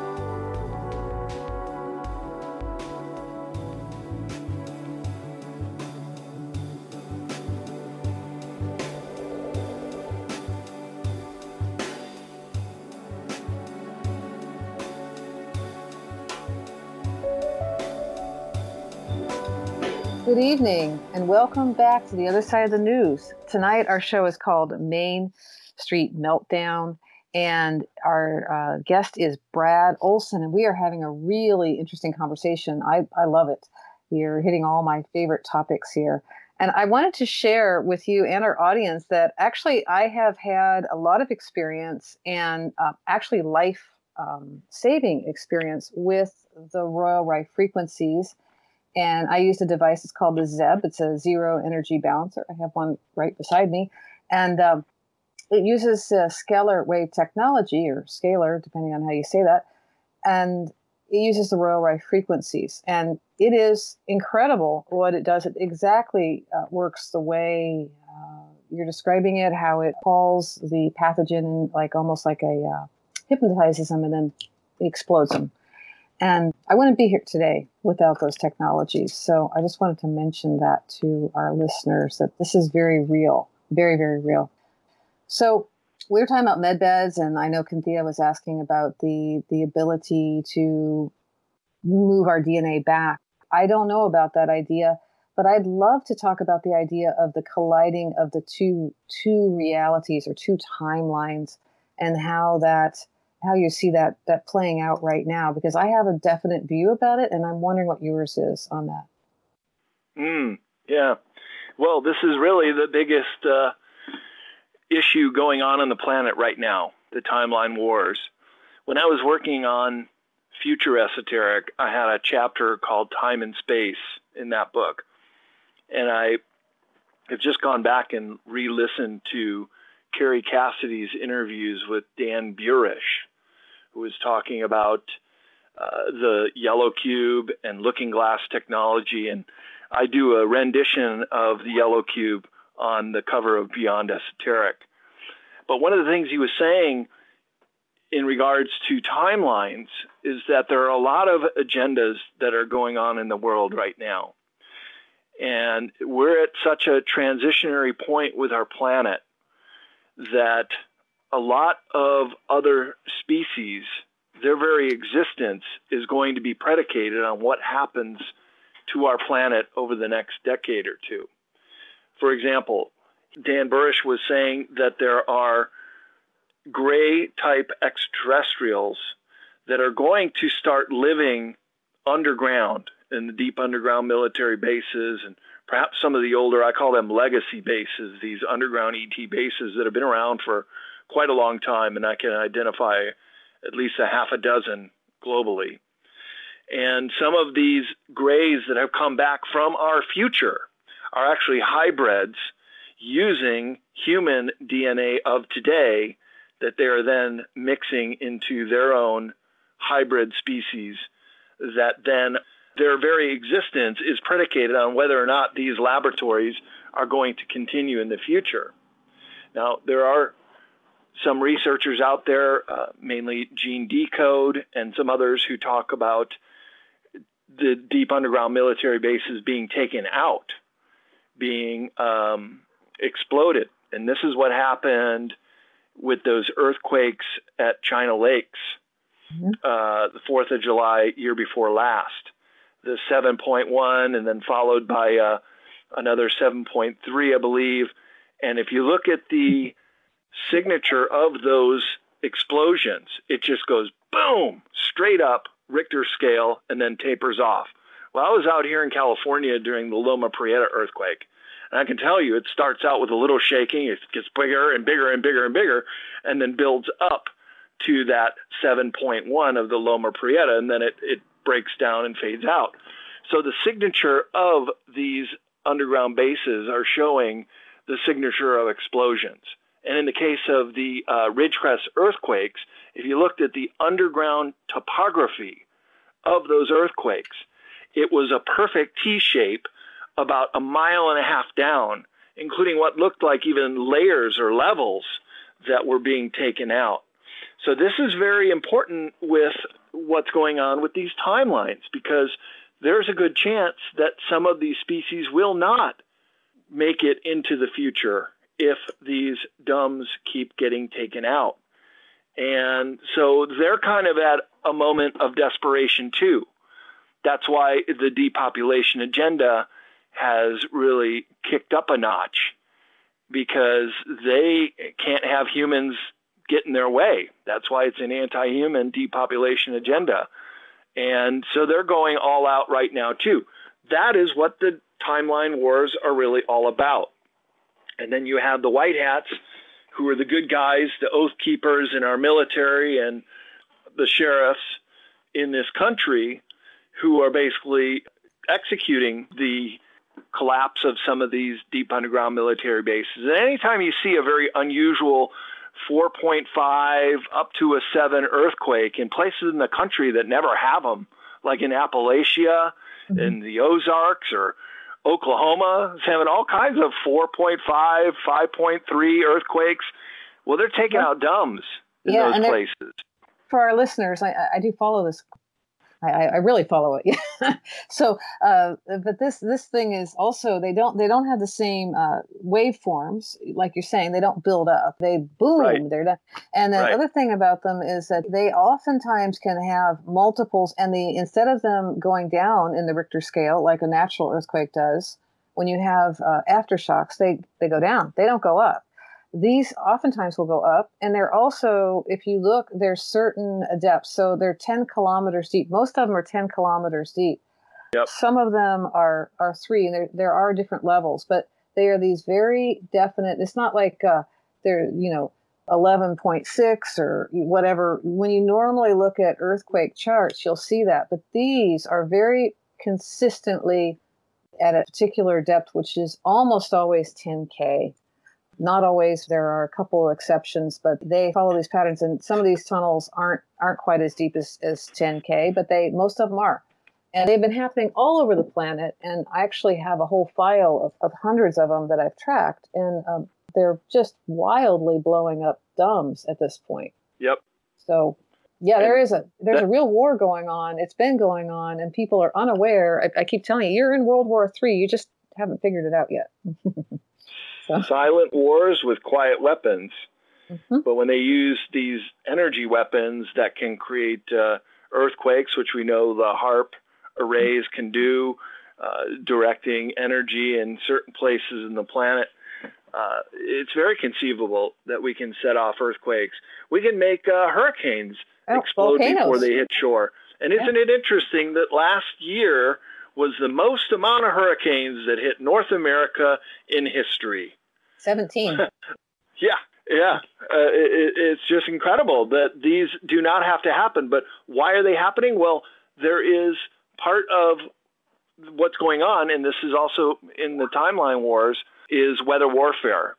And part of weather warfare is making us destabilized. When it was revealed what was going on in Operation Gladio, those bombs that went off, false flag attacks that were exposed uh, to the world to see. You could still uh, watch on uh, some old BBC documentary about the trial of the people who were like mid-level people that put on Operation Gladio. And one of the questions they asked the guy is, why did you do it? Why were you following these orders from presumably the globalists, this cabal in Europe that wanted to uh, decredit communism in Italy and Belgium, where most of these uh, explosions went off, the worst being in Bologna, Italy? He said it was a strategy of tension, meaning that if you keep the people on edge, pins and nails, keep hitting them with the hurricanes if that's where they're susceptible around uh, the Gulf of Mexico or Florida. Out here in California, I'm sure we're going to have one hell of a wildfire season. They're already setting up the narrative that the uh, reservoirs are low and we're going into a major drought, although it wasn't even that bad of a, a winter season. I'm a skier and I'm up in the mountains all the time. There was plenty of snow. Oh, yeah. But out here in the reservoirs that don't get mountain runoff, they are going down low. So California, you can expect very heavy uh, fire seasons, many of which were triggered by directed energy weapons. And the signature on that is trees burning from the inside, cars burning so hot they melt. Okay, so the heat signature of these fires out here in California are totally off, and you'll hear it from anybody in uh, fire departments saying, We've never seen anything like this. Precisely, where sometimes even yeah. trees and bushes don't burn, but a house is down to uh, the rubble level, well, and there, even plastic doesn't burn. There's houses that are absolutely down to dust and rubble on one half, and the other half still standing there untouched. And it's like it sliced it right. in half. I mean, it's it's nuts. Hey, uh, Brad, we have a caller. I want to bring her on. Her name is Kat, and uh, Keith, can you bring on Kat, please? Hi, this is Kat, and what an interesting conversation that you're having. Brad, you touch upon a lot of things that I've been aware of for many years. And ha- having been a Bay Area native, I was present in the Bay Area during the Loma Prieta earthquake. It was an unusual quake in that um, usually before an earthquake, my animals would start being restless about a week and a half or two but it was only the day before the quake that my animals clued me in that something was happening. Mm. And that being aside, there there are just a lot of things that are incongruent with the natural flow of what, how we know our earth and weather to be. And yeah. it's interesting the pieces that you're bringing forward. I wanted to address I've been involved in our alternative healing methodologies uh, for most of my career. Um, and in the Bay Area, oh, I would say this is 25, 30 years ago, I had a young man who was a client and um, he was having recurring dreams of being off planet, utilizing um, multidimensional uh, technologies to wipe out life on different planets. And he, these dreams, when he was in them, they were as if it was his real life. And he would um, wake up in the morning and feel like that he hadn't even rested. And I worked with him for a couple of years, and he had some very interesting scarring on his body um, that I had never seen before. And he, his mother didn't know where these scars came from. Um, and I hadn't thought about that until I was listening to your broadcast.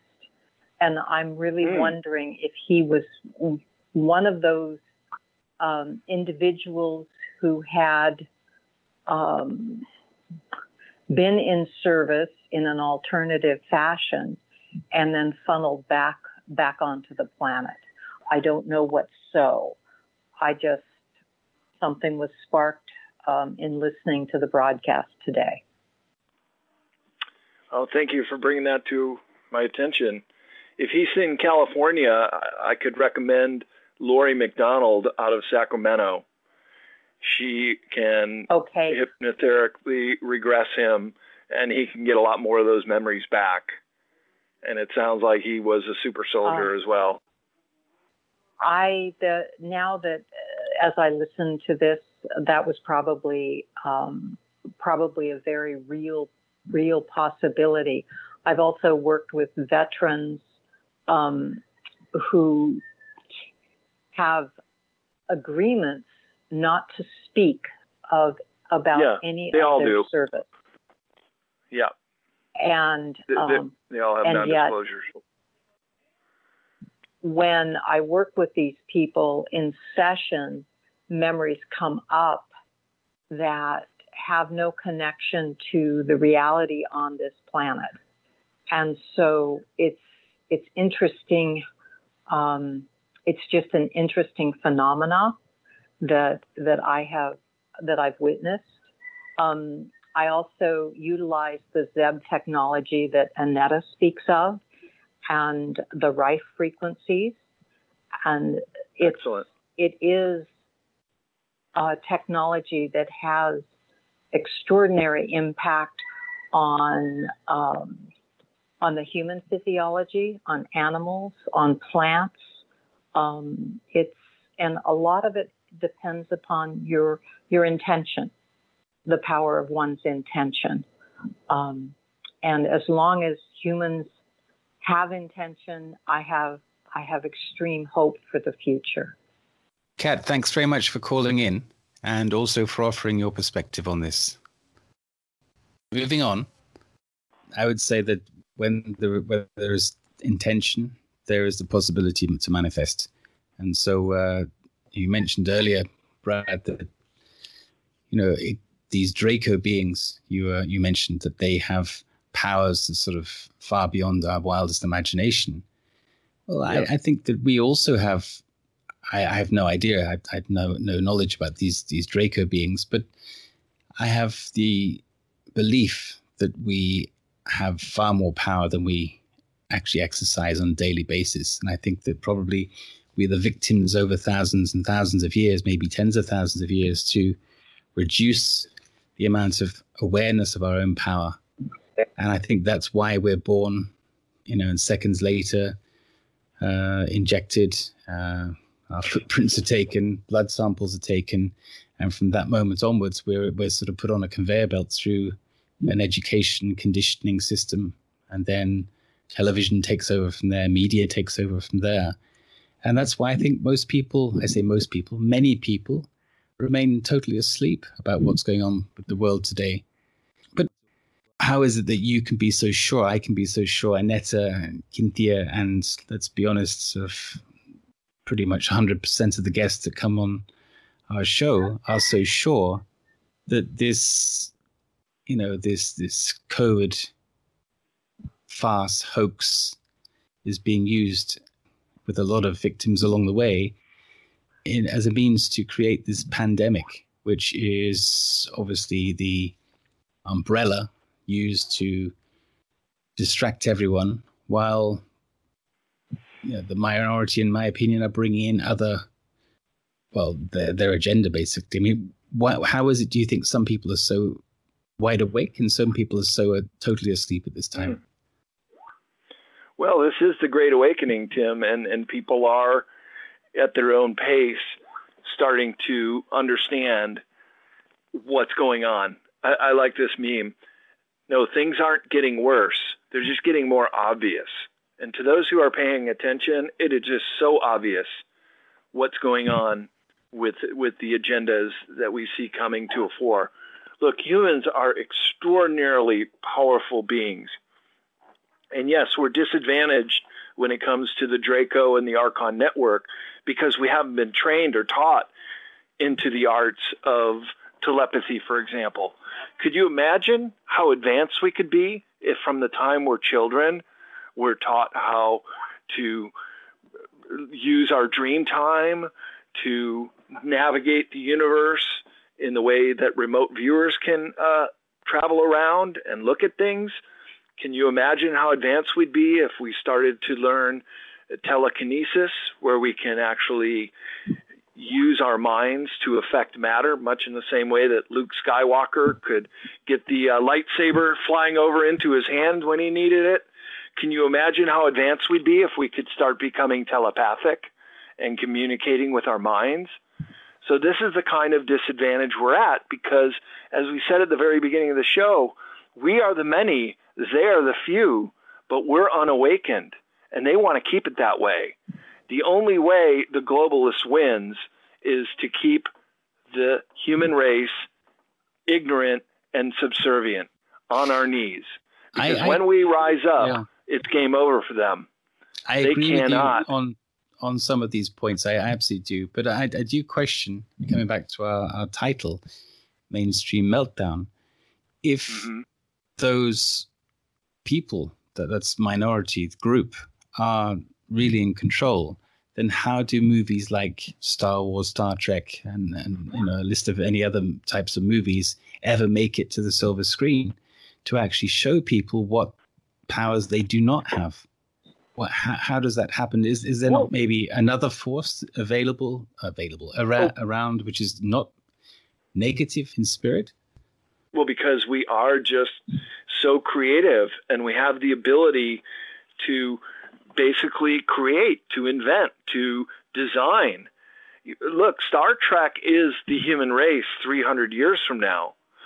Gene Roddenberry was sitting in the back of the Council of Nine, these seances that were talking to future humans. They won the timeline war in the Star Trek future. They did reach the golden age. They did have the release of technology. Humans have sat at the table with other benevolent ET races. We're not there yet. In fact, we're pretty far away from there.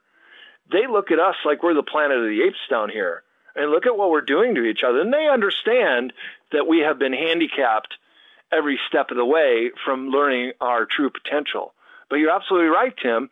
Once we start waking up to that, and it is innate within all of us to have these abilities, and perhaps that's where this creative flow comes from when you have movies or uh, sometimes it's predictive programming. You can tell that it is engineered in a certain way to stray the narrative the way they think about it. But once in a while, you get a, a great movie that comes out, like uh, Close Encounters of the Third Kind, which was largely based on real life facts. Uh, a connection with an ET race. It's um, to the planet Serpo, and it happened not quite at Devil's Tower, portrayed in the movie, but in Nevada on the Nellis Range. And there was a technology and personnel transfer and we did have our astronauts go up there. And I know Len Kasten, he's wrote several books. We've spoken together at conferences, and uh, and I've reviewed the uh, Project Serpo website. And um, Kerry Cassidy's former partner was also involved with that research, and there was some some uh, secondary people that were basically the whistleblowers that went through all the training with them some came back, some died on Serpo, and others even chose to stay. And this all happened in mid 1960s for a 10 year mission, but they lost track of time. So many great uh, anecdotes from that story.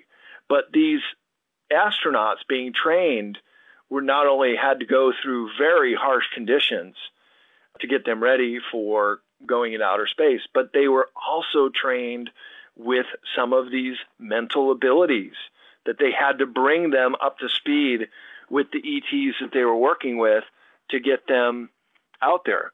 So Bill Ryan, who worked with uh, Kerry Cassidy on this and put together the Serpo website, had a great conversation with him uh, at, at, UFO MegaCon a couple years ago, and uh, he said that the the last secondary person has just passed away. So now it's all going into into the narrative without any living people witnessing it anymore. But uh, nonetheless, you have someone like Steven Spielberg who did have his ear with the uh, Defense Department, and sometimes they do like to give us a, a heavy dose of truth, whether it be in a, a movie or uh, other forms of media. And I see it happening uh, quite a bit more frequently now because people are just getting to the point where I, I'm speaking for myself. I can't even watch television anymore, and most Hollywood movies are just awful. I, can't spend more than 15 minutes of my attention unless it's a really good production. So we're waking up in that way too. We're getting more selective uh, with our time. We're going to watch a really good interview or listen to a show like The Other Side of the News and learn something? Or are we going to waste two hours watching some massive ego in Hollywood drivel off about something that means nothing? And so people are making that decision to get on board with self improvement. That's what I think is going on, Tim. People are self improving. They are learning about these things and are getting themselves more prepped and better for this brave new world which we now face. Mm-hmm. Clearly, what we're talking about this evening and what you've written about is going to be quite out there for, for a number of people listening. And I, I think we're all among c- company that have a vivid imagination. But, you know, you've written books about this, you've researched this, you, you're, you're quoting interviews, you're quoting, uh, you know, references and so on. Yeah. As we're coming up to the end of the show, clearly people can if they want to learn more, they can they reference your books and buy your books. But can you offer people in just literally a minute just a brief ramp of how they may go from you know sort of normalcy to opening their mind to understand that maybe there are we are living on a sort of a men in black type planet scenario where there are you know parallel beings parallel dimensions well i'd invite the listeners to check out my book beyond esoteric escaping prison planet because all these subjects we touched on tonight and much more are contained within. And we are incredibly powerful beings, both in our mind and our body and our spirit. And when you start to understand your true power and realize that we're not going to win this by fighting them tooth for tooth, eye for eye, we'll get slaughtered that way. We're going to win this because people are waking up. And you're waking up to your own power. That's the first step in all this. Indeed. Then you can radiate outward. So my word of hope is is we got this because I'm not going back into Pandora's box. I'm not going back into the the matrix they've created for us, and I'm going to speak out about it for the rest of my life. I will do it because I'm in service to others. So when you elevate your love and compassion, the higher vibrations and emotions great things start to happen in your life as well. And that's where people can go with this, not to give in to fear and despair. As much as it seems like we are in a hopeless situation, it's not. We can win this and we can win it big. Absolutely. But it starts with each and every one of us as individuals coming Brad, into. We're out of runway, yep. I'm afraid. So All right, I'm buddy. Close. Thank you very much. Despite the initial unpleasant realization of the truth, you will see there is light at the end of the tunnel. There is an increasing number of respected journalists, writers, politicians, doctors, lawyers, influencers, artists, activists, and innovators who are wide awake and are already making great impact. All they require from you is to unplug from the mainstream and social media propaganda, to make your own independent research, to stop acquiescing, and to stand up for what you believe in with respect to others. Remember, you are born with power and you wake up each day with power. It is entirely up to you how you choose to retain or give it away. You've been listening to another live broadcast of The Other Side of the News and remains available to all listeners free of charge at www.theothersideofmidnight.com forward slash TOSN. My name is Timothy Saunders, and together with co-host producer Kynthea and co-host and researcher Annetta Driscoll, offer special thanks to our guest, Brad Olsen. We wish you all a very positive week and look forward to reconnecting with you on our next edition next Friday. Good night.